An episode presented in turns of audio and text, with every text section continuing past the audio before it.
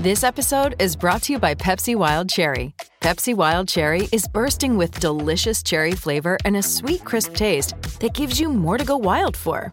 Getting wild may look different these days, but whether it's opting for a solo Friday binge watch or a big night out, everyone can indulge in their wild side with Pepsi Wild Cherry.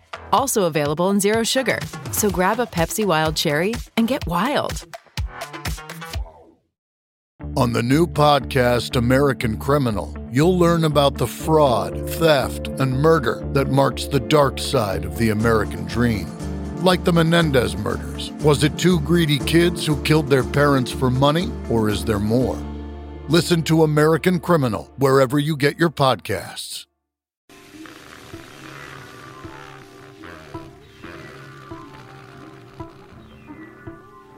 Hey, everybody. Thank you for checking out the Performance Anxiety Podcast on the Pantheon Podcast Network. I'm your host, Mark, and I want to thank our sponsor, AKG, for sending us their Podcaster Essentials kit. It comes with a Lyra mic and a set of headphones. And if you've ever thought about starting your own podcast, the Podcaster Essentials kit is the best way to do that. We're thrilled to have Jared Michael Nickerson as our guest. He grew up right in the middle of the funk capital of the world, Dayton, Ohio, and he talks about the effect that had on his life and how it shaped his music. He attended the University of Notre Dame, where one of the priests introduced him to the early works of Miles Davis. And there's also a pretty wild story of how he wound up with the bass that he's been playing for decades.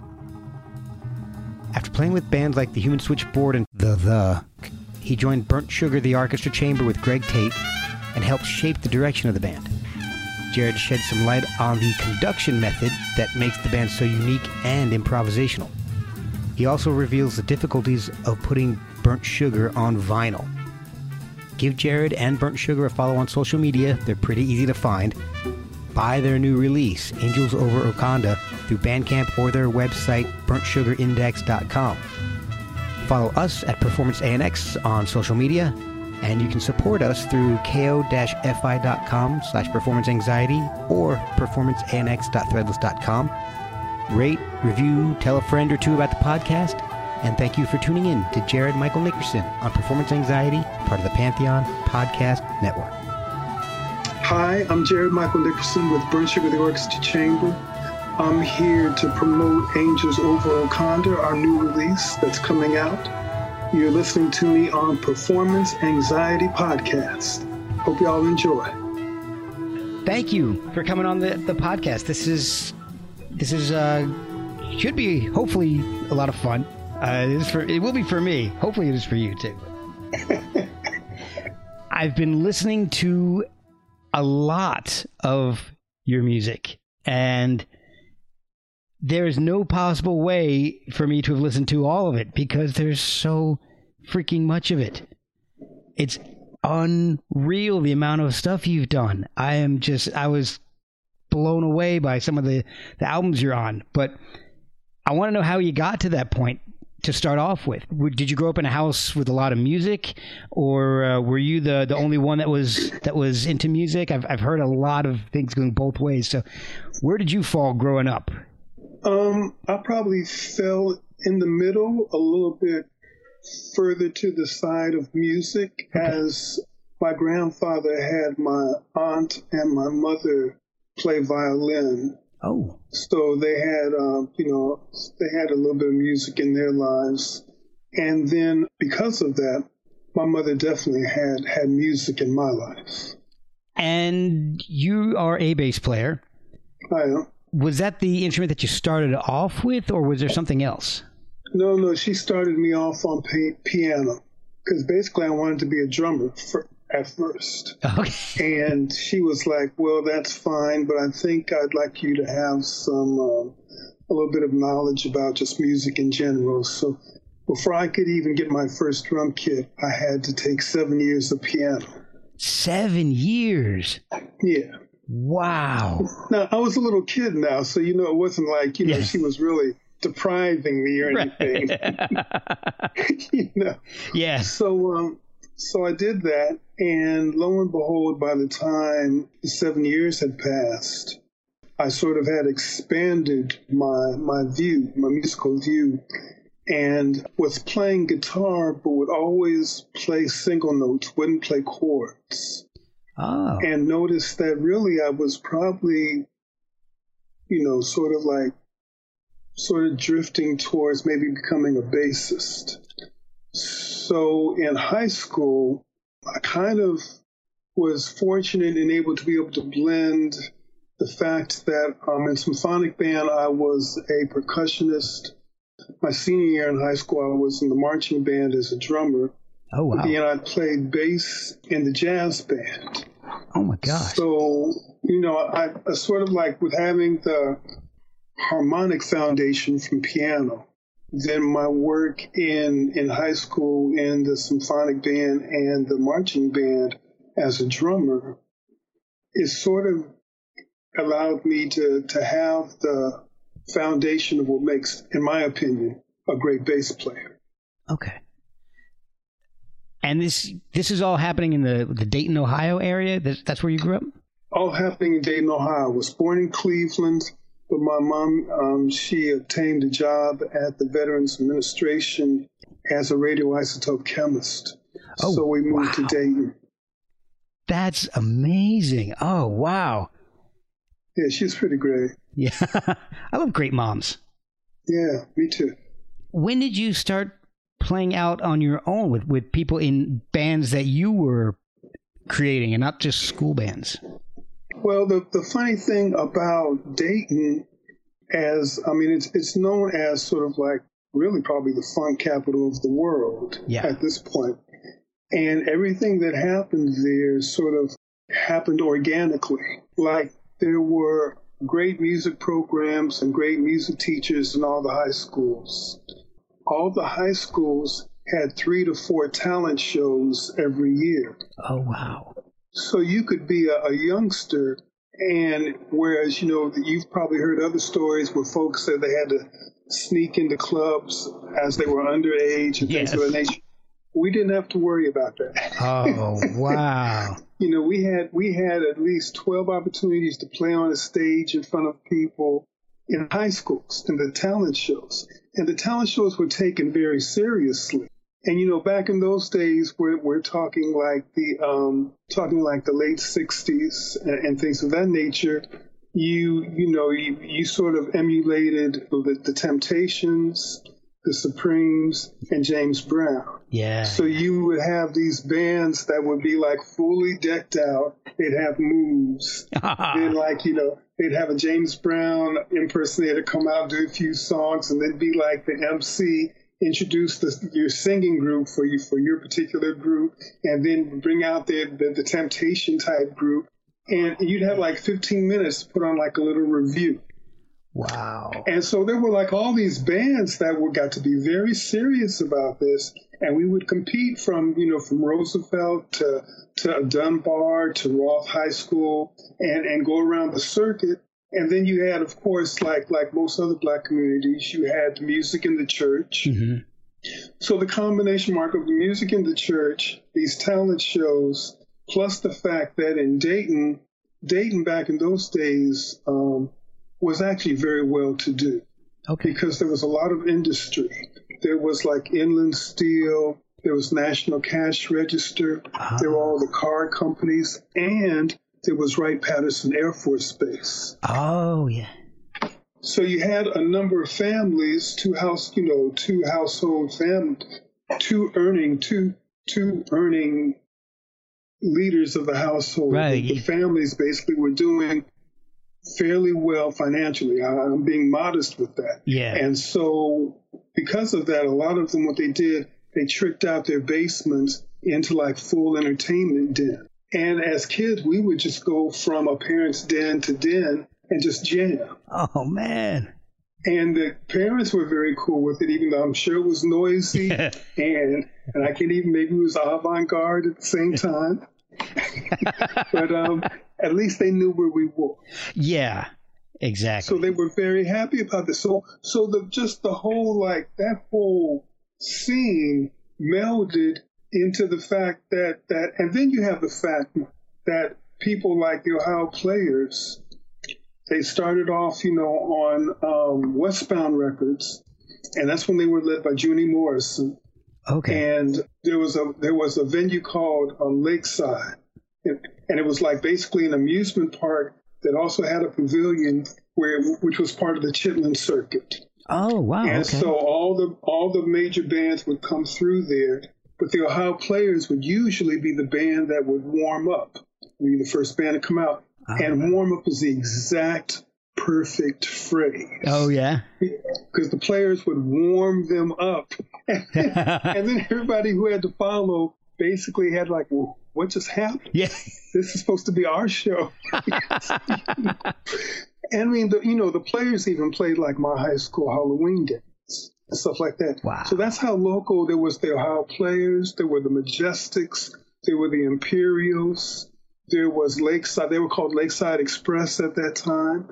There was Roger Troutman. His family, um, Troutman Enterprises, basically were a construction home refurbishing company. So they always had money. And when Roger started as, I believe, a Hendrix impersonator, him and his him and his cousins and everybody in the band, they always had the latest custom equipment with those vinyl covers and and just I mean they were always decked out. Oh Um, man. And so you know you, you have that, and then when when um the way the players the players that released their first nationally their first national hit record, which was Skin Tight on Mercury. Okay. Basically, that was really a combination of two bands. That Oh, was really? a combination of the original Ohio Players, and there was a, another band that was really hot in Dayton called Overnight Low. And what happened was Overnight Low had Diamond and Chet Willis as the leaders of that band. Okay. And something happened. This- I was too young to be a part of this. I don't know what happened. But for some reason, they decided to change rhythm sections. And um, Chet and Diamond came over to the players, and um, trying to remember my Greg Greg Gregory Webster was the drummer in the players at that time. He moved over to Overnight Low and and um, wow. a few other players, and then that Ohio players with, with which was new with Billy Beck, um, Diamond, and um, Chet Willis. That was the one that put out Skin Tight, and then of course you know after Skin Tight is is they were an international hit making band. Yeah, they were huge. So you grew up with all of this around you. So you know, Yeah. and, and so you're absorbing all this. But when did you decide that music was a calling for you, something that, that you wanted to do as as a profession? Was I know you did uh, study at Notre Dame. Yeah, Was that yeah, for yeah. music? No, actually, that wasn't. Um, and you know what? I have to say, I was so in love, and it's probably similar to like, you know, you talk to those young kids who like play basketball or football, and at the time they don't realize that maybe only 10 out of, you know, 2,000 make it Yeah. professionally, but but it's a passion for them, and it's all they can see. I'd have to say it was probably a passion for me. It just made me happy to do, and I enjoyed it so much that I didn't even really. I mean, you know, I did all the goofy stuff that young kids do. I, I would put the put the amplifier up on the bed and stand in front of the mirror with with my bass and play along to the records. I did all the goofy stuff, and so and did it all with not really thinking of you know well this is going to be my lifelong profession. Did it just because I was just so in love with R and B and rock and roll, and and just the whole idea of of being a, a performer. Wow. You know, so So what did you So, study yeah. at Notre Dame then? What, what, what would you go there for? I went and I, I took business management. Oh, okay. And what happened was I went to Catholic high schools all throughout my, my elementary and high school education. Okay. So it, it, it did it, it served me very, very well. And when it came time to go to college, it was right on the, the dawn of when all those bands were getting signed in Dayton. Okay. and I was in the mix with a number of those players. And I was, I would have been very happy to just have stayed home and, and tossed my, you know, tossed the dice to see what, what would happen. But my mother was having none of it. she wasn't having it. I received a number of different scholarships. Wow. And because of that, plus a scholarship from Notre Dame, the combination of them all pretty much made my ride free. That's amazing. And nothing to do with athletics. It was all scholastic. So it, she, I won't say she forced me, but I'll say she forced me. she said, you have to take this, take advantage of this opportunity. Yeah. Because, you know, you, you're a young man and you'll have your whole life ahead of you. I was mad at the time. Oh. But, but I'm so thankful today. Yeah. But so thankful today. You did meet someone very influential there. Uh, one of the, the uh, fathers there who, one of the priests who helped in your musical career. Father Wiskirchen, yes. And he helped he, a lot of other people too, right? Yes, he did. He um when he he was brought there actually to start a jazz department. Oh wow! And he was brought there from a high school, I believe, in Chicago, whose name um I wouldn't be able to tell you. Right. Um, but two of two of the um, members of the Chicago, the band, the horn section, were in his high school classes. Wow. He taught them. So I mean, it's through through Father Wiskirchen that basically he was going to introduce me to Miles. Really? Wow. I didn't I didn't know Miles as far as his kind of blue and sketches of Spain. Mm-hmm. His um from from those records. Yeah, those groundbreaking Miles, records. Oh yeah, I knew Miles from his electric records. Oh, okay. That's you know, Bitches Brew and Get Up with all those all those Get Up with all those yeah. records. That's what introduced me to Miles, and then I went back just to realize just how how much of a bad I can't say that. Yeah. But, you know, can, or can I say that? You can say it. Well, how much of a badass Miles really was. That's you awesome. Know, you know, yeah. so so in so in college, here I am, and I'm I'm a little, you know, disgruntled as I as I mentioned. Yeah. And I'm thinking, I don't want to take anything that's so hard that I won't be able to play music. And then I don't want to take something that will be of no use to me once I graduate. Because okay. why did I come here for four years? Right, right. So that's why I took business. Okay. And while I was while I was in um, college at Notre Dame, I played in some of the local like party bands. I played in the jazz band. In fact, I still remember the name of our combo. It was Erg's Finger Circus. and uh, Oh man, that is a great name. Thank you. that's, oh. that's the seventies for you, man. That yeah. I love it. So you know, I played played in, in in a combo and also played in the big band. Was able to, to get my reading and, and, and a few other things together because of that. And then when I graduated, I realized that I wanted to actually maybe try to obtain some some real musical education. And through father's referrals, I was able to send in audition tapes and, and you know all my background information, and I was accepted to um, Tulane University's music department. Wow. I was accepted to Berklee School of Music and New England Conservatory, oh, both wow. those in Boston.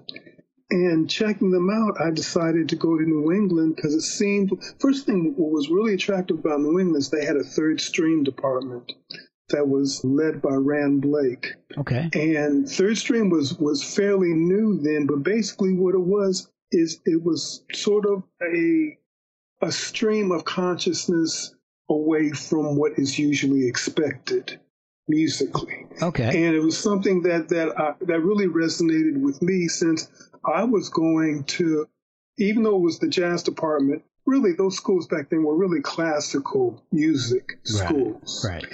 And really their bread and butter was really um, classic pianists. Okay. So, I mean, there had to be maybe three floors with maybe 20 pianos on the floor, just like constantly, day and night.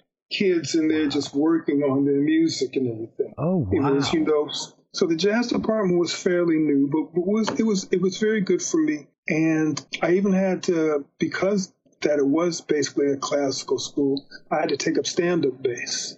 I had to take up acoustic bass. I wow. couldn't just play electric, even though I had only played electric up to that point. Oh wow! So I had to learn how to bow. I decided on the German style of bowing. And so that was. I didn't even know there's different styles of bowing. Yeah, there's a French and there's German, and it's all the way you position your hand with the bow and stuff. So what that did sort of like illuminate is the fact that I was an electric bass player. I have small hands, and if you even look at some of the bass players back in the 50s, like Paul Chambers and all of them, most of them have huge hands. Oh, really? Because you have to, to really get around that instrument. But it, it had it had the benefits and the fact that with my small hands, for me to, to, to do my, my classwork and the hours that I had to spend working, you know, because when you when you bow a when you bow a note, you have to actually hold the, the string down firmly against the tension of the bow. Okay. It built up my hand muscles to the point that when I went back to electric bass, it was like butter. Oh, it wow. was amazing. So I went to New England for two years and then realized I had pretty much gotten what I needed. And that's when I started my professional career with a band there by the name of Hypertension. Okay. And how long were you playing with Hypertension? And was that was that strictly like a, a funk band, or what, what kind of music were you guys playing? It was strictly a funk band. Okay. And back then in Boston, there was a, a large Canadian cover band circuit. Oh, wow. And these places were like, you know, in Montreal, Quebec City, um, Toronto, all over. And basically, what they would do is they would hire a band for two weeks. They would lodge you and feed you, and then you'd play three sets a night in their club. And if you were really, really good between that and just the whole cover band scene throughout New England, you could actually make a living playing cover music. Oh, wow. So we entered, we were in that. And once again, my, my business degree came in handy in that I handled the business for the band. Oh, nice. So we didn't have to deal with an agent. We didn't have an agent or a manager taking 30% off the top. Wow. And I did all the arrangements, and we would, you know, we started to, to actually become very, very popular in Boston till we um, attracted the attention of a man by the name of Lyman Underwood. May he rest in peace. Okay. Who was part of the Underwood Devil Ham family. Oh, wow. Yeah, yeah. And so, you know, you can imagine the money involved there. Oh, there's lots of money in pork, man. Are you kidding me? so, so to, to say he was well off is, is not even saying it. Yeah, it's a bit of an understatement. So we um we went from like playing on stage in our street clothes and riding in the back of the truck with the equipment to riding in limos, having five changes of handmade outfits. Um, it, it, it, was it, we had a rehearsal complex that we had access to. Oh my gosh! Um, it even led me to the to the bass I play today in the fact that um, myself and one of the guitarists, we went to visit these these young ladies, and we were in a company car. Company had a company even had cars. Oh my gosh! And before we before we left rehearsal, we we had set our instruments on the floor, it, you know, in the back seat. Okay. And so so then when we come out from visiting these young ladies, the car had been broken into, and of course our instruments were had been stolen. Oh. So totally our fault, but Lyman was the kind of cat where he said like, well, you know, let's see what I can do.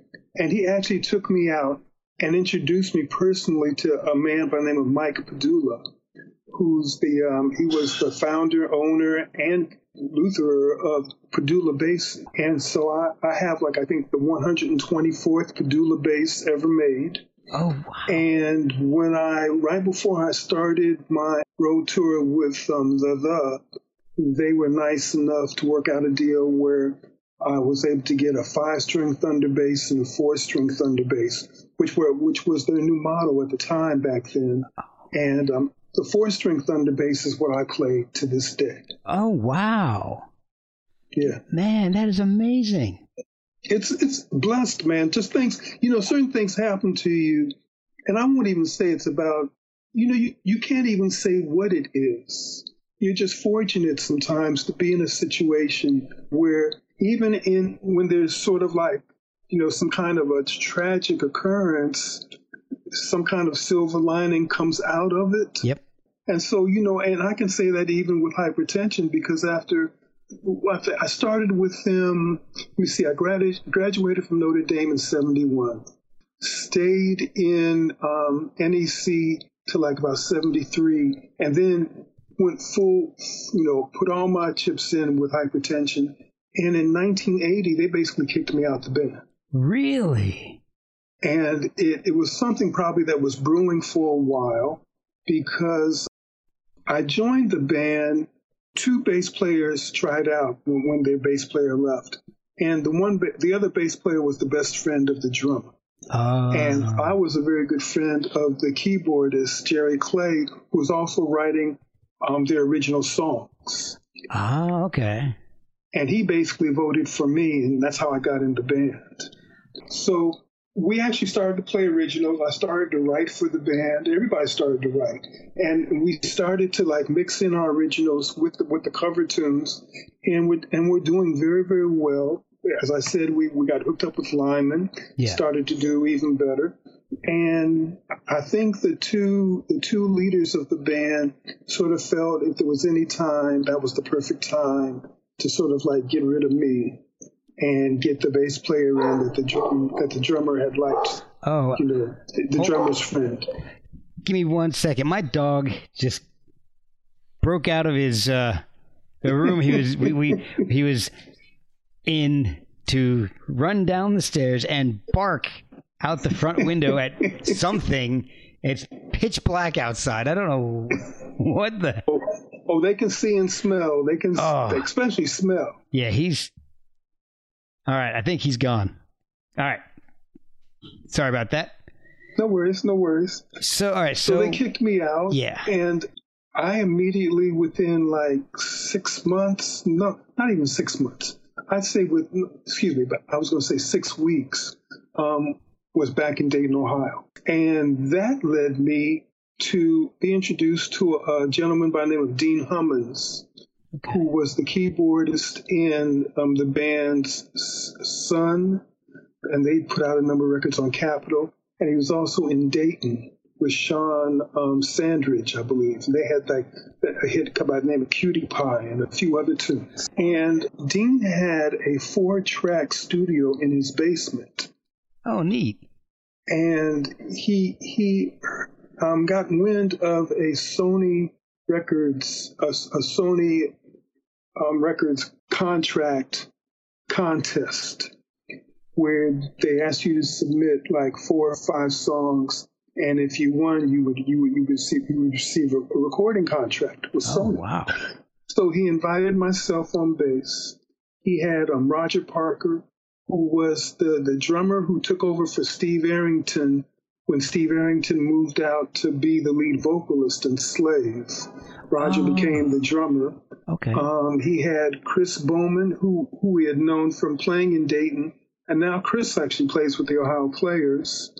Oh Um, he had um, Jenny Douglas, who has been Pink, one of Pink's background singers for maybe the last 15 or 20 years. Oh, I Oh, mean, she's wow. she's you know a regular with with Pink, and so we had us all come in and, and cut some tunes, and um, we sent them in, and we didn't win. oh, So, so, but what happened out of that is that there was a band in Cleveland by the name of Human Switchboard, hmm which yeah. was led by Bob Pfeiffer and Myrna Marcarian, and Ron Metz was the drummer. They would come to Dayton all the time to play. And one time, I guess, Drac from Slave got up on stage and jammed with them, and they loved it so much that they asked, you know, would he cut some some tracks with them? And that's how Dean was introduced to Human Switchboard. Okay. Well, Human Switchboard was in Dayton doing some some recording, and they had a gig at a place called Walnut Hills. And their bass player up in Cleveland didn't want to come down for the gig. Oh, jeez. Dean recommended me. We spent a day and learned a number of songs. And um, Dean and myself accompanied um, Myrna, Bob, and Ron. and did the gig, and they loved it. And it, everybody loved it, the audience and every we loved it. Yeah. And four months, I mean, excuse me, four weeks later, I received a call from Bob asking if I wanted to join the band. Oh, nice. And that's how I got in the switchboard. We'll be right back after a word from our sponsors. I want to take a minute and talk about our sponsor, Tiesta Tea. Tiesta is a tea company on a mission to create loose leaf tea beverages with premium ingredients that taste good and do good. Each tea is blended for one of five categories so you can energize, slenderize, boost antioxidants, boost immunity, and relax. My current favorite is Blueberry Wild Chow. You know, when I was growing up, my dad always told me, once you go loose, you never go bagged. And you know what? He was right. Go to tiestatea.com and use the promo code anxiety15 at checkout to get 15% off your order. Think you know tea? You haven't tried Tiesta tea. How long were you in Human Switchboard for? They were together for eight years, and I was in the last four years. Okay. So actually, I got to experience all the cream. Yeah. Um,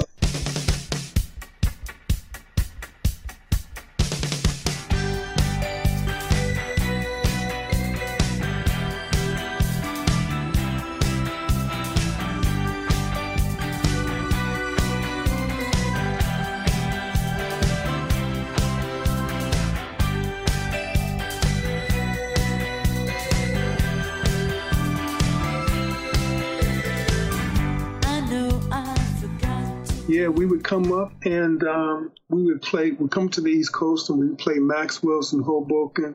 yeah. We do, if not all three, at least two of either um, CBGB's, the Peppermint Lounge, and Danceteria.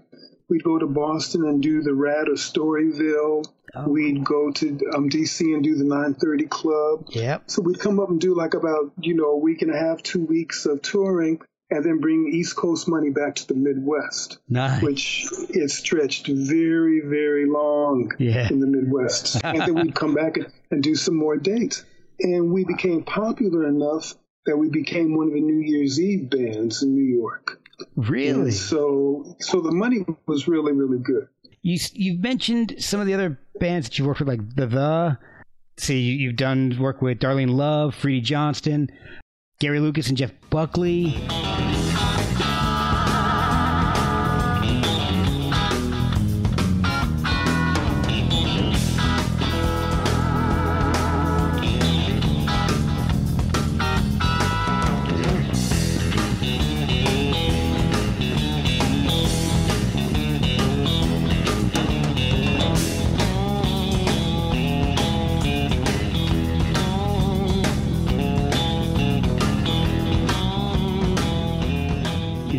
How did you get into working with some of these people? Were you doing like session work, or were you just being asked to just join in on on uh, live gigs? How did you meet up with so many different styles of, of artists? Well, first of all, it's it's it's like um, what do they say the um, what do they say about availability? The best, the best Yeah. skill is to be available, and That's and true. so you have you have to be in the area. And the fact that I, I played in Switchboard, it introduced me to a lot of other musicians, and a lot of the other musicians got to know me from that context. Okay.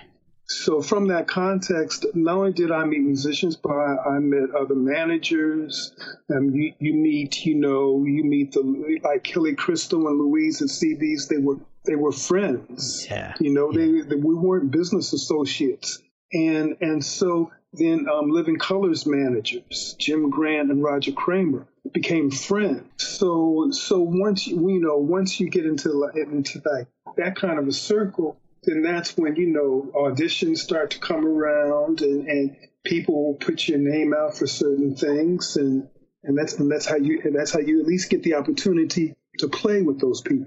Well, I mean, were you joining the bands, or was it just kind of helping out for recording sessions, or was it something in between? It was it, it varied. I mean, you know, I was um, the thing with Gary Lucas was special in the fact that Gary has a really really strong finger picking style. And finger picking is based off of the thumb. The thumb usually will play the bass note with the other fingers sort of like arpeggiating the chord and yes. things of that nature. Yeah. So, and, and to this day, I'm, I've always been basically a thumb bass player. I never was a two finger bass player. Oh, okay. So, so with that, my style sort of like really fell in line with Gary's style because we would sit in his living room and just play through tunes. I mean, night after night, hour after hour. Oh, wow. And I would just sort of like really mimic his his thumb placements, and then we just became really really tight without there being anybody else around. And so then when it came time to cut his first record, I mean, if you listen to tunes like um, a whip named Lash or Glowworm, yeah. you can you, you can hear just how tight the two of us are as from hours and hours just playing.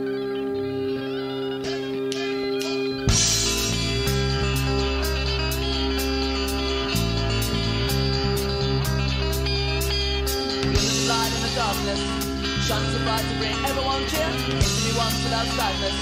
To me now, please lend me your ears. Shiver a night in the madness. Shining so bright like a from the. Swinging so free in the gladness. Charming and rhyming and.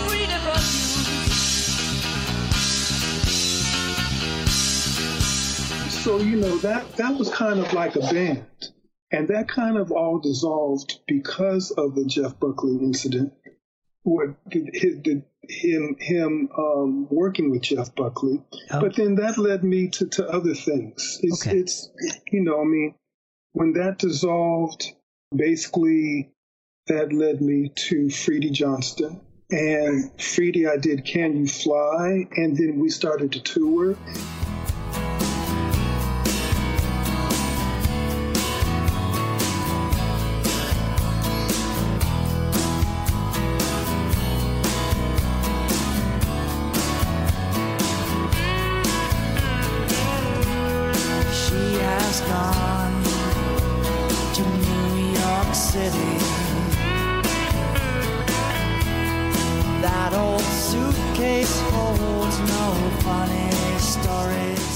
And then even when Freedy had his national contracts, what would happen is he used two bass players. Oh. He used Graham Maby, who basically, are you familiar with Graham? No, I'm not. Graham Maby is like the original bassist. He's he's Joe Jackson's bass player. Oh, okay. So from anything that Joe Jackson did, that's Graham is on that. So Graham had that as his rock and roll foundation. Okay. Which, as you know, to this day is very lucrative to him. Oh, yeah.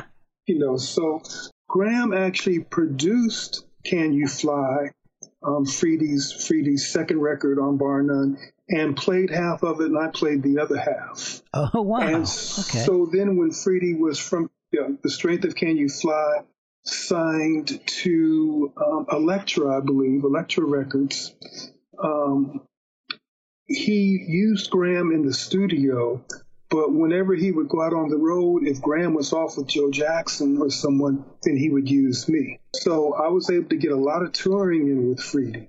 And in fact, to tell you a story, we were just on the, the tail end of the second of of the second of a nine month tour. We had done nine months taken a month off and did another nine. Wow. And about two weeks before coming home, I received a call from Roger Kramer asking if I wanted to audition for a band called The The.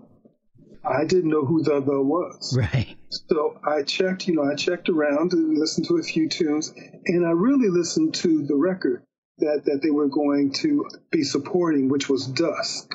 Okay. And James Eller, who's who was the original the the bass player, the bass lines he played on that record really resonated with me. Okay. You know, that's that's very important that I, I, it wasn't I I wasn't forced into doing things just to keep a gig. My business background allowed me to to actually use that. Whereas I worked for a temp service, mm-hmm. you know, and things of that nature that I, I, I never had to take a gig because that was the only way I could make money. Okay, yeah. And so that was another sort of like side, you know, built in advantage that when you're young, you don't see. But of course, now as time has passed, you see how that was invaluable to be amongst your skill set. Yeah. Thanks, Mom. And yeah, amen. Thank you, Mom. so, so you know, once again, what happened was the day that we was I was supposed to come in for the audition. It was three days before I'd actually be back in New York, so I had to decline. Okay. And then a snowstorm happened that weekend in New York, and Matt couldn't fly out. Ah. And since we were on the road, of course, we made it back to New York. And he was nice enough to, to set up one before he left, like the following Monday. I went in, I got the gig. Wow. I got the gig, Oh, that's awesome. and um, that that really, you know, when I when I was out with Freedy, we were we were doing high profile gigs as far as the bands we were playing with, Yeah. because we would do we would do like three band shows with um, um, it'd be like Soul Asylum and the Chills and um, um, Evan Dando's band. Um, Oh, the Lemonheads? Yes, the Lemonheads. You know, we we we would um be, be on and all of this book by Frank Riley, Okay. um, and who was who was like you know sort of like the king of the independent rock back in those days. So we did great bills, Yeah. but the type of rock and roll, the the, the arenas, the type of rock and roll venues I was able to experience with uh, the, and then not only with just them, but when we opened up for Depeche Mode for four months. Wow. And this is when they had um, Walking in My Shoes, when they had that hit. Oh. So we were playing arenas. I mean, two nights sold out at Madison Square Garden, the Toronto Sky Dome. Wow. Um, a week at the a week at the Felt Forum in in L.A. Um, you you name it, we played at Red Rocks. You you you know, we played them all, and that that was that's a different world. Uh, yeah. That's a different world. Man. And so getting getting to see that and also meet people along the way, yeah. it's it's just all been, you know, beneficial, I say. That, and is this about this time when you started working with the Black Rock Coalition? Actually that was um it you see the Black Rock 91, it was about the time. Yeah. Okay. So what were you Yeah. doing with them? Um well, I went to a few meetings because I was intrigued. Mhm. And basically, there were a few things that were happening. First of all, it didn't start off as as a um, a musicians organization. Oh, It started off as like a black arts organization, okay. and there were painters and writers and poets and everyone, and basically they they were just sharing their experiences as to how hard the grind was to to make a profession out of right. and trying to brainstorm as to what they could do to, to assist each other Oh, in that regard. And the light bulb that immediately went off off on, top of my head was the fact that a, a few of the musicians were talking about CBGB's um, new band policy. And basically, what their new band policy was is they had, I believe it was Sunday nights was like audition night. And if you if you if you were able to get on a Sunday night, they actually graded you and they graded you by um, how how well they thought you played. Okay. They graded you on your timeliness. Were you on time? Were you courteous to the to the staff? Were you know did you play your set length the right length? Get on and get off on time. And they graded you on how many people you brought in. Oh, wow. And supposedly, if you did well in those three categories, then what they would do is they would start to work you in on on their other bills. And you know, back then, CB sometimes had six bands a night Yeah. with a headliner, so you could actually like come in as like an opening act and start to develop, you know, your audience and your craft till you could become a headliner if things went well, or you could play with. You know, you could be like the, the act right before the headliner when the, when the place was jam packed Yeah. and, and you know things of that nature. So you know the audition nights were were a a nice apple offered to bands. But what these what what the uh, the black band leaders were telling me was that they would they would meet all the all the requirements, but they would never get that call to start on the treadmill. Oh wow! And you know that didn't sound like the Hilly and the Louise that I knew. Yeah. You know, so I went down there and talked to them about this.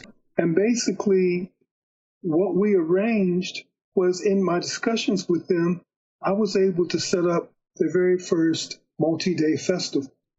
Oh, cool. It was called Greg Tate entitled The Stalking Heads.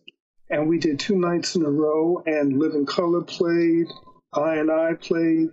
We had a super band that had um, Dr. Know and Michael Hampton, Dr. Know of the Bad Brains and Michael Hampton and Ronnie Drayton Yeah. were in like the super band. Oh, um, man, Cookie Watkins. Yeah, Cookie Watkins. We had all kinds. So it went really, really well. Yeah. We packed the place for two oh, nights. Man. And at that point, they could actually see that there was money in having black rock bands in the club.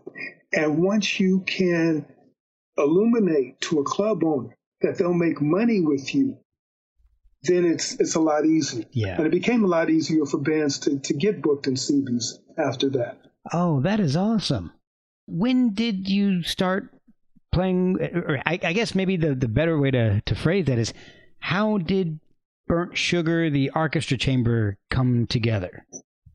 Um, well, I'd have to say that, to my recollection, to, from from my viewpoint, the first Burnt Sugar, the Arkestra Chamber, first came together in Greg Tate's mind Okay.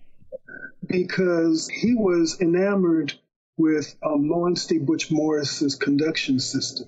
I wanted to ask you about that. Yeah. Yeah, so Butch basically he um, started off as a um, play, playing cornet, jazz cornet, but then he became he got interested in conducting Okay. and actually actually classical conducting. And as he was going through the through the process, he I guess the story is one day he asked one of his teachers if they if he got to this, this you know to the sixth page of the score and wanted to just work on like a 12 bar section, how could he do that? And his teacher told him basically he can't do that because Uh-huh. everybody is taught basically to read from the beginning of the score to the end of the score. That's Okay. just the way it goes. And he says, well, I have to find a way to do that. And that's when he developed the conduction system. So what he was able to do is he had different signals and he could get to a certain part in the score, go off the page with his signals and then create new music using that, say like maybe that, that one bar or that, or tho- those, you know, two bars as a motif, create new music with that through hand signals and then bring the band back to the page to continue where they had stopped. Wow. Now, he was doing this in a classical context, but Greg wanted to do it in the context of Electric Miles. And so he, he um, it was myself, um, Vijay Iyer, um, Trevor Holder on drums, Ronnie Drayton on guitar, um, a woman by the name of Simi Stone on violin, Bruce Mack also on keyboards. He got us together in a rehearsal room to try it out. You know, him conducting and us following his conduction. Yeah. And the great thing about conduction is if you play a score, if you play s- scripted music, you have to really, you have to also have the technical ability to play that music. Yeah. And there's so there'll be some music that maybe at the beginning and maybe never that you you won't be able to play because just you're not technically technically proficient enough to do that. But in conduction, you're only bringing what you can play, and then letting the conductor mold that into something. So no one is asked to be uncomfortable within their personal musical realm Oh, wow. Okay. which is why it's such a great tool and, and doesn't doesn't have to have any kind of of level of musicianship to be able to, to use and, and create music with. And and so with that, you're allowed your your personality comes out in the music and then and then Greg sort of like melds it. You know, it's, it's just like if you have five waving fingers, and then Greg through conduction makes it into a fist, and then just starts to, to, to you know beat the beat the ground with sonic sonic you know forces coming out Yeah. out of that fist. Yeah. It's it's um we loved it. We loved it. We did another rehearsal and then we took it right to CBGB's Underground for the first two gigs. Oh, We did two gigs. We loved those. People who were there loved it. And we went right into the studio in 99 and cut Blood on the Leaf, the first record. which I mean that that debut is just incredible. It, it, it's possibly one of the best debut albums I've ever heard from anybody.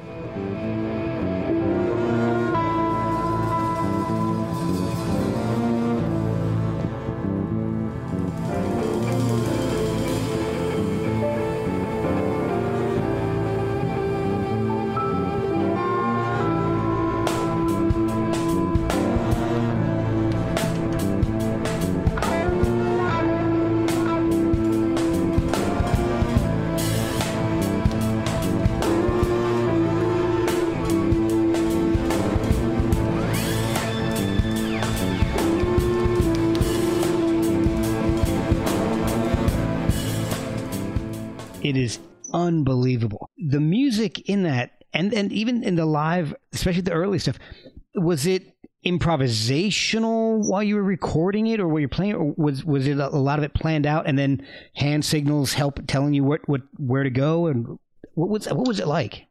None of it was planned out. Wow. None of it was planned out. It, it was all pretty much conducted. And Greg sometimes would have a few sonic templates because, you know, he also plays guitar. Okay. So he, he might have a few sonic templates that he would play ahead for us. Yeah. But then after that was really just a sort of like to give to give everybody an idea. But then everybody was allowed to create, and he would after we would get going, then he would conduct us through different fr- phases of, of a particular jam. And then afterwards, he went into the studio with um, Peter Carl, whose studio was where we recorded that, and who was the engineer and he would cut and paste things together. He would maybe, if we played for 15 minutes, find a six minute segment that he really liked and invite some players to come in and overdub over that. Wow. Oh man. So it, it was, yeah, So it was a lot. Almost. It's almost like a sound collage. yes, exactly. And I know that the band does have a motto. It's never playing anything the same way once, Yes. which I think is awesome. I mean, we, we, we were able to do some touring and even international touring, going to places, and they didn't know what we'd be playing. Did you guys know what you'd be playing? No, no. And they paid us for that. That's And they paid us for that. That is amazing. but that no i mean the thing that i think that really that really pushed that record through was the fact that it received a really really big write-up in the wire oh, and back then the wire was kind of like the bible yeah. of experimental music and when we received like you know um, a glowing review and a full cover photo i mean not, i mean a, f- a full article photo then basically cutting edge presenters around the world wanted burnt sugar Yeah. and so we were able to do a lot of really, really cool gigs because of that. What I find so amazing about the the albums is that you guys in 20 years you put out 18 albums. There 18 releases and and they're not just like just EPs or I mean you've got one that's a triple album. I mean there's just so much and it's all just so interesting. I mean, you've got some super long songs that are that are in, incredibly inventive and engaging, like uh, like Matume Part One or the entire No Direction Home Suite. They're, it's that suite is just gorgeous, but my favorite is Part Seven.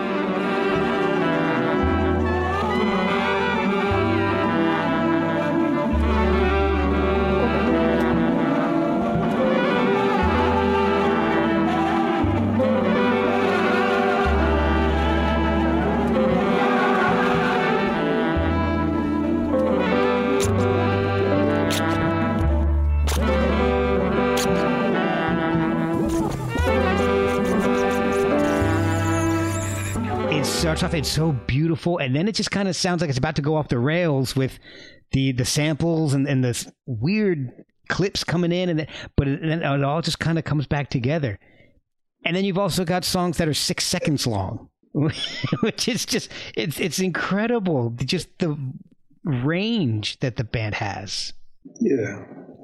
And there's a song that really I absolutely love it. Mermaid Angels and Rainbows. That sounds like it, it's a tribute to Hendrix. Was that did, was that how it was presented to you guys? Is that how you, how you guys played it? Um, I don't. That was probably really a, a great question. Okay. Because I don't really know what was in his mind when he wrote that. But um, But the performance would. sounds like it could be something from a Hendrix album.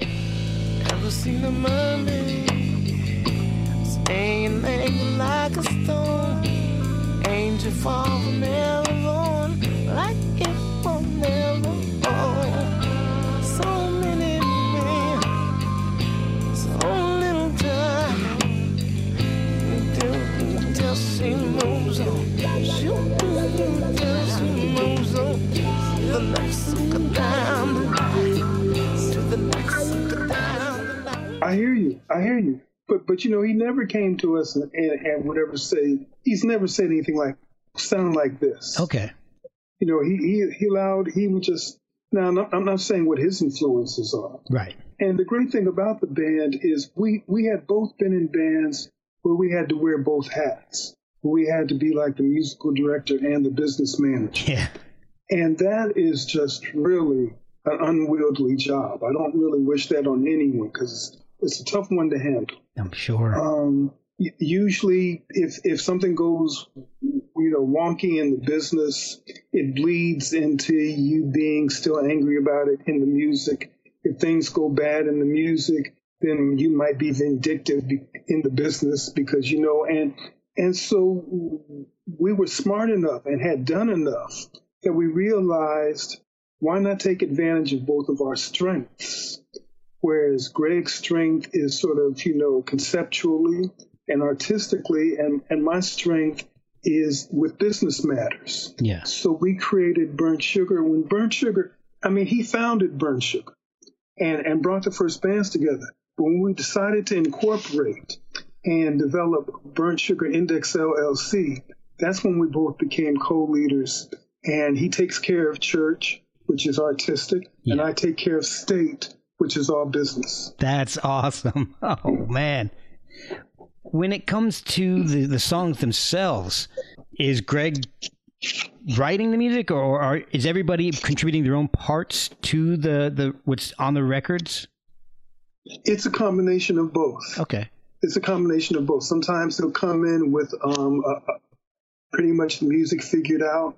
Other times, maybe he'll come in with a chord sketch and allow people just to play what they want to play. And other times, we'll just we'll just start jamming.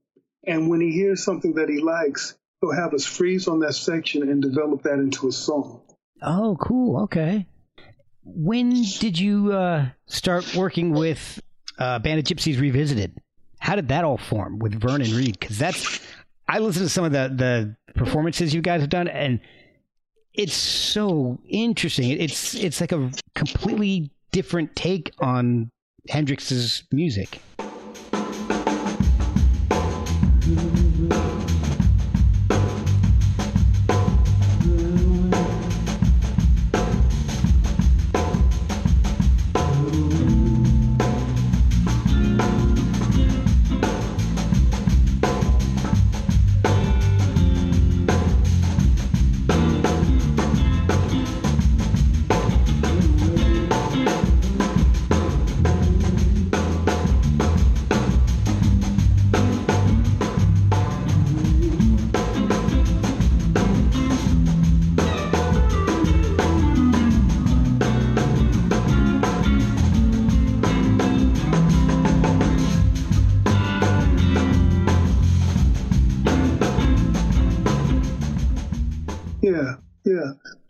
Know, Vernon is like that. Vernon has never really liked the fact that as a black guitarist, a lot of people like to immediately associate you with Hendrix. Like the reason you play guitar is because of Hendrix. Right. Yeah, I can understand he's, that. he's never been one of that camp. And it just so happened that there was a gig in New Jersey that was put on by a promoter by the name of Bill White. And he actually wanted to do a Hendrix tribute with Michael Hampton ah. and wanted to know if I wanted to play with Michael in the band. Okay. But he couldn't really close the negotiation with Michael, and he was stuck. He had the date, he had everything, but he didn't have a band. Oh, wow. So I, I said, well, let me ask Vernon. And Vernon says, like, well, it's one off. Yeah, let's do it. So, and then he brought in the drummer, James Biscuit Rouse, Yeah. who's, who's, who's a badass, Yeah, he is. and Andre LaSalle on guitar. And, and the thing about Andre is Vernon will tell you, Andre is the guitarist who showed him how to properly play Little Wing. Oh, Because really? Andre is, is very, very into Hendrix. I mean, down to really knowing the nuts and bolts as to how he would play things. Wow. And so bringing Andre in the band, we had sort of like this Hendrix foundation with Biscuit in the band. We not only do we have a killer drummer, but but in trying to do Band of Gypsys right, we had a killer drummer who's also a killer vocalist, like Buddy Miles. Yeah. And and then of course we had Vernon. And Vernon didn't want it, you know, so so you know, the easiest thing to do is to play those tunes as is. And and they're so eclectic as they are, they'd still be great. Yeah. But that wouldn't really be true to that that wouldn't shine a light on us at all. And so we basically went in and revised revised the tunes in, in, in our light. And we had um, such a great time that night. Place was packed. Oh. People loved it. That um, we had an offer for another place in um, I can't remember what part of Massachusetts, but we did a second show there. That went really well. And then we were approached by a booking agent. So we we um, we were able to actually make some money doing it, play some really nice gigs. But I, I have to say, I, I think that we took it as far as we could take it. Okay. And since it's not a, a lifelong, we all have other sort of, you know, day to day musical assignments and musical groups we work with. That that's probably is probably in the dust. Yeah. So I'm glad that there's are those those recordings of it. But I have to tell you, we had a really good time with the people who came out to the show. I would I can tell because I was watching some of those videos. First of all, the version of, of Purple Haze you guys did was so cool. But I loved the the the video of Who Knows that I saw. That cracked me. Somebody in the audience is, talking about Sally, and you guys Yeah. just, it's amazing to me to watch the entire band start laughing, but continue to play and play well. you guys are just laughing your asses off, having a great time, but the music is still great. I loved it. The people were very cool that came out. Yeah. So Burnt Sugar has a new EP coming out, and it's really wild. I mean, the first two tracks are half an hour long combined. it's wild. Angels over Okan- Oakanda, and uh, which is 18 and a half minutes long, and Repatriation of the Midnight Moors, 1201. And I love that bass on Repatriation. That is so cool. thank you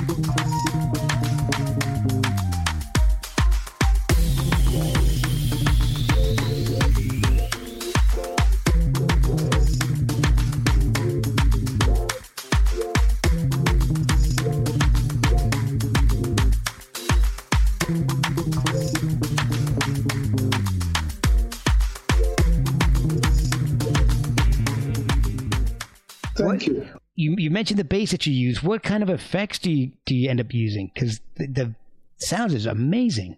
Well, really, it's, it's it's not. You know, I mean, most most players will tell you that it's really in the hands.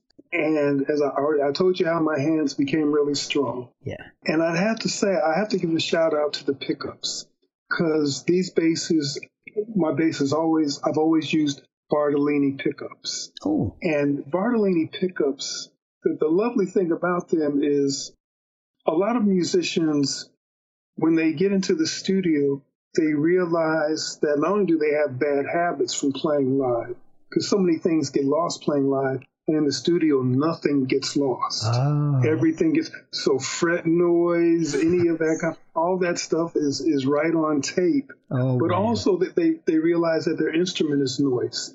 They realize that you know there's something in the pots or something you know in their pickups, and and so the first thing I I noticed about Bartolini's is when I went in the studio, just how quiet the signal was Oh, okay. and how full and rounded. So in in the Midnight Moors Jam, which is the brainchild of Mark Gilmore, the innermost, a good friend of ours, he treated he treated the bass sound a little bit. Okay. But basically it's it's just there's there's no effects on it. Wow. You know, so it's just it's just bass. it's just Bass in my hands. you. Oh, that is awesome. And I could say the same thing about Oakanda Overdrive. And that's really kind of that was your baby, wasn't it? On the album? Yeah, it's my baby.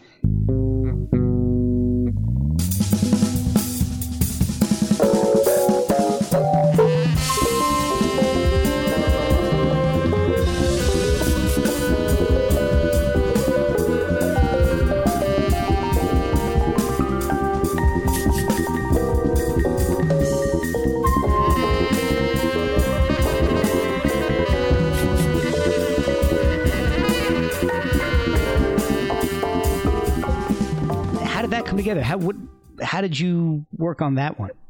Well, it's funny. The um, if you listen to the the main track, "Angels Over Oakanda," if you listen really, really, really, really closely, you'll realize that there are a lot of things going on in there that aren't brought up prominently. Okay. And so, what I realized listening to just the individual tracks, that there was really a lovely Fender Rhodes piano solo by Leon Gruenbaum. And what I thought was there was a segment of my bass part that could be used as an introduction to a new song that led into that, into Leon's playing. And so what I did was I cut and pasted. I took the song about seven minutes in and actually used that as, as the beginning of a song. I took the loop out and brought the actual drums up, Greg Gonzalez's drums up. Okay. And so the beginning section is basically bass, my bass, Greg Gonzalez's drums, and Leon's Fender Rhodes. And then I, I wrote a line for flute and tenor that V. Jeffrey Smith, who was the engineer, we did it at his Jam Carver studio in Jersey City. Okay. He basically overdubbed for that first section. And if you notice about maybe three minutes in, there's like sort of like a little, I don't know, cloud of, of whatever. And then the loop comes in and, and it changes. And then during that, the second movement of the song, there is actually a, a flute and a tenor sax um, horn section. And what I did for that, um, a good friend, Satch Hoyt, who lives in Berlin, basically he was sent Oakanda and he went into a, a studio and cut three or four different flute stems, Oh. complete to the whole thing. And I took the flute stems and cut and pasted like little two bar sections to make that section have V Jeff uh, mimic it on tenor. And then we pasted that on top. Oh my gosh. So it was like a real Frankenstein, Yeah. but I'm really happy with it.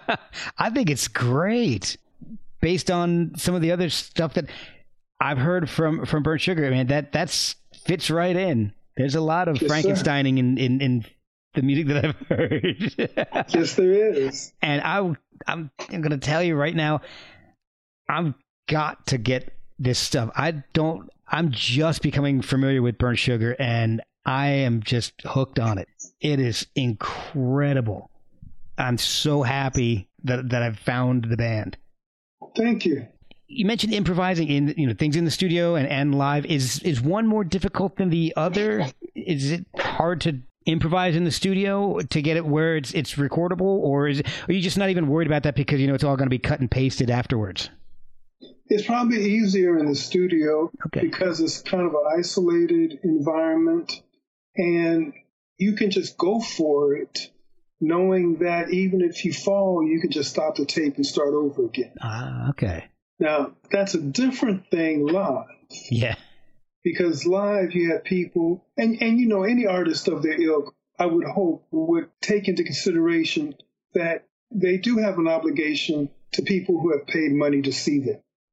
They do have an obligation to give them a show, and it, and and it goes it goes even deeper than that because I, I see the musician as I, I don't see us as being on a pedestal or anything. I see us as being working stiffs. Okay. I see us as that when we come into a club, we're in there just along with the, the um, sound engineer, with the bartenders. We're in there to make the folks that come through have a, a memorable evening.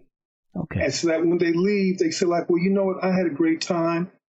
I'm going to look to see that, to look to see where that band's playing next. I'm also coming back to this club or to this concert hall or to this arena. I'm coming back again Yeah. because I had a good time. So I think that's part of, of our responsibility, you know, working with with the, the people that, that are working with us. Yeah. And so in that case, you have you have an obligation to, you know, the, I don't even know if the excesses of rock and roll were really real or if they were just fabricated because they look good in, in Hit Parade or, or or Rolling Stone. But I mean, if people are paying thirty or fifty dollars a ticket, and you have like you know a sold out arena, uh, and you stumble on the stage drunk and don't remember the lyrics and and you know can't play your instrument, I don't. That doesn't really resonate with me. No. But the thing is, now, so you have that obligation. But what we're doing is there will be times when we're playing on stage where it is completely unscripted, which means that you have to, to come up with something that's going to be have some substance right there in the moment. Yeah. Now you could think of that you could think of that as being a pressure situation. You could think of it like that, but I'm blessed and the band is blessed that basically we're surrounded by professionals. We're surrounded by people who love to play music and have played for a long time. And once you've played for a long time, you've already gone through the things of like, you know, stepping on your cord and unplugging your bass and then realizing that you played for like, you know, 12 bars with no bass in the house. You've, you've gone through all that. Yeah. So, you know, so basically there's a certain comfort level that, that you reach that, and, I- and I think even Michael Jackson says something to the point that the most, you know, they asked him if it was, nerve wracking being in front of a hundred thousand people. He says like actually something to the fact where like actually he- he's he feels he's he's alone in a way, and in a way you are alone Okay. because you know if, if you just sort of like focus on on your music and the music of the players around you you're in this little bubble of creativity Yeah. that supports you and then you can relax and just play and i would have to say that's probably the most important thing to any live performer is when they finally gone through all the mishaps to know how to handle them to whereas they can come out on stage and breathe Yeah. and play because if you know even musicians as they're learning their craft they'll find out when they started to play a difficult something that they couldn't play if they paid attention to to their physical nature they'd realize they had stopped breathing Ah. because they got anxious. And then, of course, if it's like a fast figure, something like that, you realize that really you need to breathe more because you need to feed your body oxygen so that it relaxes and can be as nimble as it possibly can be. So once you get your breathing in place, then then you know you, even if you get anxious, you can breathe to relax and, and get through it.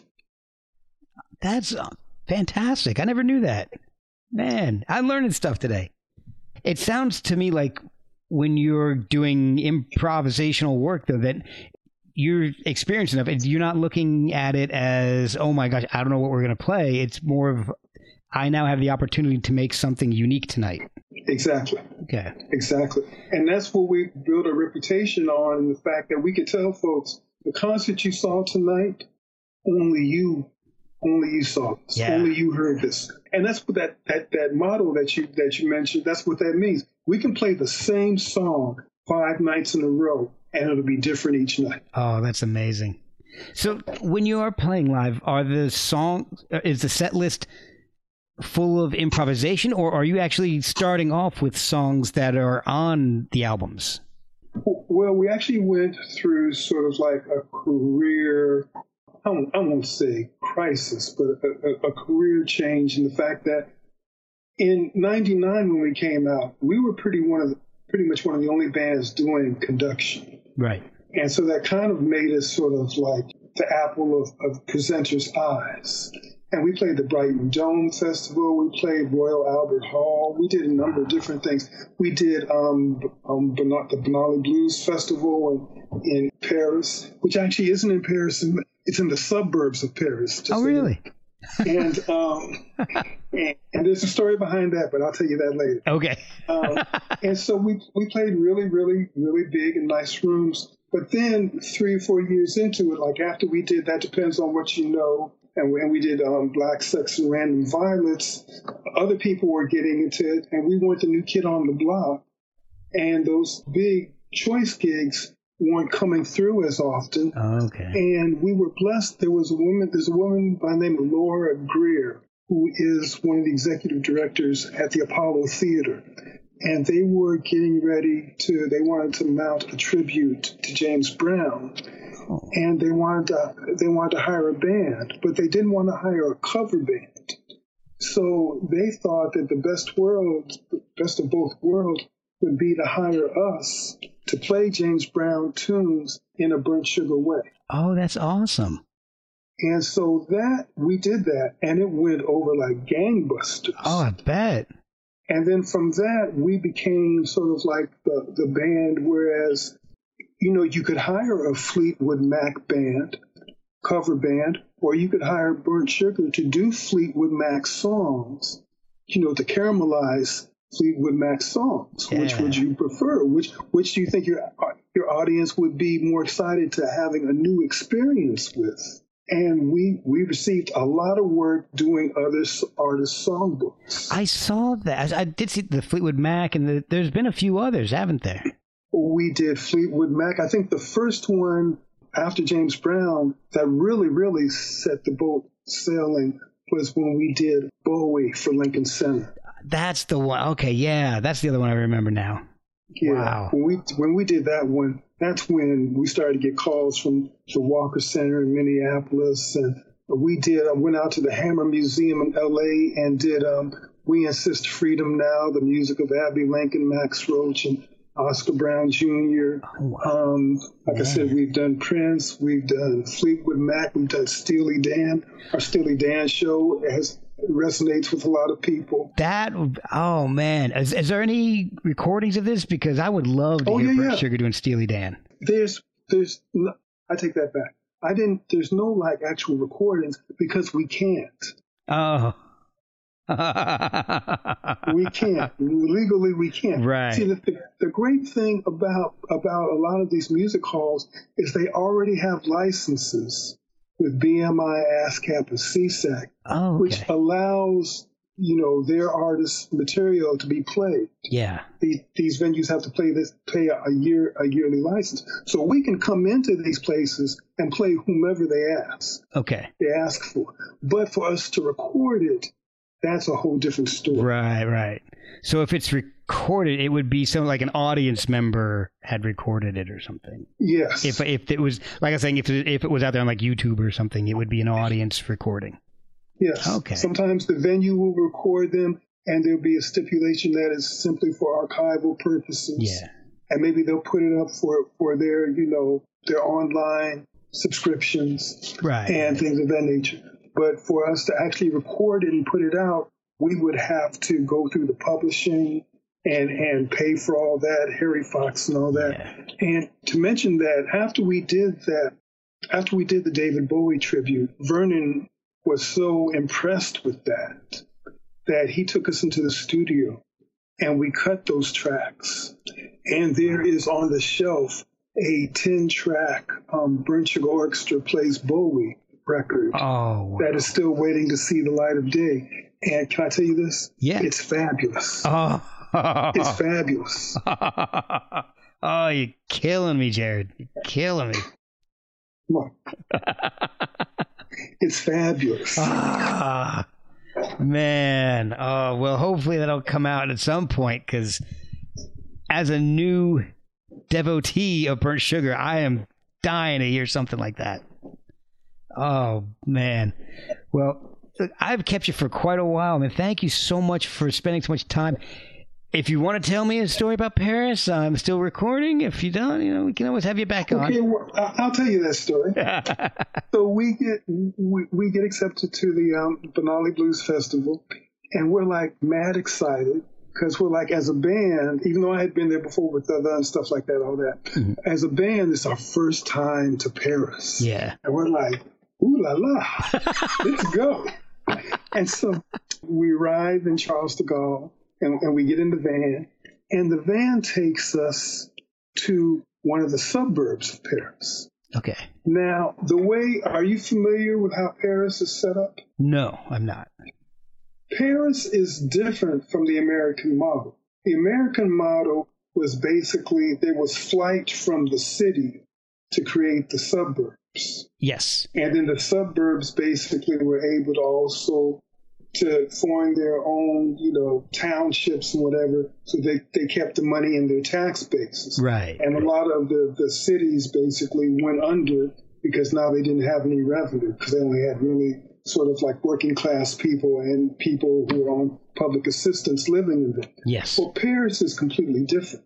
Paris is like really, they, they kept it for the Parisians and then they built the suburbs for all the people who work in Paris. Okay. And basically, people are bussed and trained in to do all the, you know, I won't say menial, but just to do all the, the, the working person jobs. Yeah.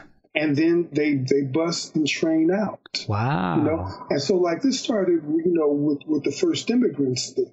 And that way, that way, basically, they had their own communities because they, they would start to model them from where they wherever they came from Right. you know. And so we get to we think we think that we're going to be in Paris, but no, we're in a, we're in a suburb that is as hood as as where we were from. Oh wow. And so in a way, that at first was a disappointment, but then on another foot, it wasn't because we were so comfortable because it was hood. yeah. We knew how to we knew how to operate, Right. You know. And so even though it was a different language, the hood is the hood. Yeah. you know. So that that was our first introduction to quote unquote Paris. Wow. Oh, see, I again, I didn't know that. I didn't know it was set up like that. That's fascinating. So they have like two festivals, but Banlieues Bleues, which which occurs in all the suburbs, and then Saint Devere, which became our our mentor. And we did like maybe about six or seven more shows with them over the years. And they do all their concerts in Paris proper. Oh. And that's cool. how the that's how the two festivals coexist. Oh wow. That's pretty wild. Thank you so much. Where can people follow the band? How can they keep an, keep tabs on the band? Um, are you guys planning on playing soon, or uh, supporting the album with touring, or uh, and how can people order the album? So we have a. It seems like most people are into digital these days. Yeah. So we have a Bandcamp page that has like all 18 albums up on it. Oh They wow. can they can download from there. We also have a website where people can stay abreast of our upcoming shows. Like we have a show on the 25th at the um, Sugar Hill Festival in Harlem, where we're doing a tribute to the Mizell brothers who are from that neighborhood. Oh nice. Then the next night, we're going to um, Real Art Ways in Hartford, Connecticut, Will Will K. Wilkinson's Wilkins place, where we're going to um, bring a band in from North Carolina called The Veldt, and we're going to do sort of like a, a psychedelic shoegaze dance party Oh wow. between the two bands. Um, That's awesome. Yeah, yeah. Um, and then as far as Oakanda, there are there are four brick and mortar record stores around the country that folks can can actually visit and pick up the record, or they can also do mail order. Okay. And Mark, those stores are um, Downtown Music Gallery in New York City, Amoeba Records in San Francisco, Dusty Groove in Chicago, and Landlocked Music in Bloomington, Indiana. Okay. And let me say this: the official release date is 23rd, as you, probably as you know, 23rd of, of September, which is John Coltrane's birthday. But for some reason, the record stores they don't read the small print, so they're already they're already out. You know, they're already out selling them if folks want to get hold of Oakanda. Oh, and I, I even have the second order from some of the stores. Oh my god! So it's you know I guess they announced it to their regulars and, and they they you know sucked them up. So so I'm not complaining about that. No, no. And then what we're going to do on the 23rd that, that we have control of is we're going to release a special edition of Oakanda on Bandcamp. And the reason I say this is special, and this has been an education to me, we originally wanted to release, Greg Tate and I wanted to release Oakanda as our first piece of vinyl. And when we started to call around to the pressing plants, because of I don't know exactly what, what the dynamics are, but pressing plants now aren't are taking orders now and won't be able to deliver your product until a year later in 2022. wow. That's how that's how backlogged they Man, are. it's gotten worse. It used to be six months. I heard about uh, several months ago. I heard it was six a six month wait. Now it's up to a year. Oh my god, It's up to a year now. And so we didn't want to wait a year to put this material out. But what we wanted to do was was we wanted to stay true to the LP format as far as the way the tunes were configured. And, and which what I what I found out investigating vinyl is three things. One thing is that it's always a battle between volume and bass. Okay. And because of that, you can only have so much music per side. yeah. And it's about it's about the the sweet spot I'm told is 18 minutes. And the furthest you can stretch it is like about 20. Right. But then you also have to think about things of like maybe you want your bass heavy tunes at the top to the middle of the record, but not at the end of the record where the, the grooves are smaller, where it's a smaller circle. You need Ah. more room for it to, to carry the bass and things. All, all these kinds of things. right? Wow. So for for the Oakanda version that's on CD, we actually had to truncate a few tunes, like to, so that they would fit within the 18 minutes. Ah. Because we ev- even the um, Angels being 18 minutes or so, it's really like a 22 minute piece. Oh wow. And Oakanda Overdrive is like five minutes and change on the CD, but really it's a seven minute. Really, it's Oakanda Overdrive was really like a seven minute and change piece, Wow. but we had to truncate it to like about five something for the LP Okay. for everything to fit. So on the Bandcamp, we're going to put the full versions of the songs Oh wow. and also we're going to put alternative mixes because there's a mix that V. Jeffrey Smith did that basically highlights the, the tracks that the, the guitarist Ben Tyree and Andre LaSalle laid down at the beginning and then builds into the um, into the track with the full band Oh, as wow. opposed to the way the the um, the CD version is. So it, I think I'm really excited because I think between the CD and between the, the digital the digital Bandcamp release, it'll give people really a, a, a insight in just how we can meld the same piece of music into different identities. Yeah. That's exciting. I'm I can't wait to hear that. This has been awesome. I could talk to you for hours. I really do appreciate you spending so much time with me. This has just been so My much pleasure, man. Thank you for having me.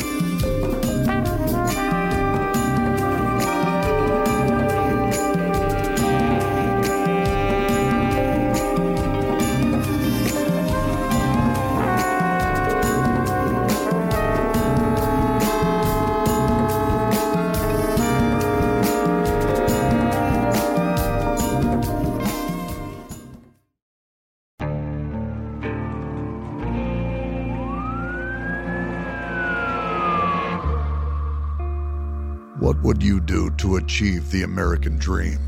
The big house, the happy family, the money. 911, what's your emergency? Would you put in the hours? Would you take a big swing? What's the problem? What's the problem? Would you lie? Would you cheat? Would they shop? Would they shop? Would you kill? Yes. My mom is dead. My mom is right there. From Airship, the studio behind American Scandal, comes a new true crime history podcast. I'm Jeremy Schwartz, and I'll be taking you inside the minds of some of our most notorious felons and outlaws, exploring the dark side of the American dream. In my new show, American Criminal, you'll meet the picture perfect brothers who killed their parents, the thief who stole babies, the crypto king who siphoned off billions, and plenty more. From assassins and gangsters to killers and con artists. Whatever the case, whoever the criminal, you don't know the full story. Until now. Don't miss the debut season of American Criminal, The Menendez Brothers, beginning February 29th. Listen wherever you get your podcasts, or to get early ad free access to the entire season first, plus hundreds of other ad free history podcast episodes, subscribe at IntoHistory.com.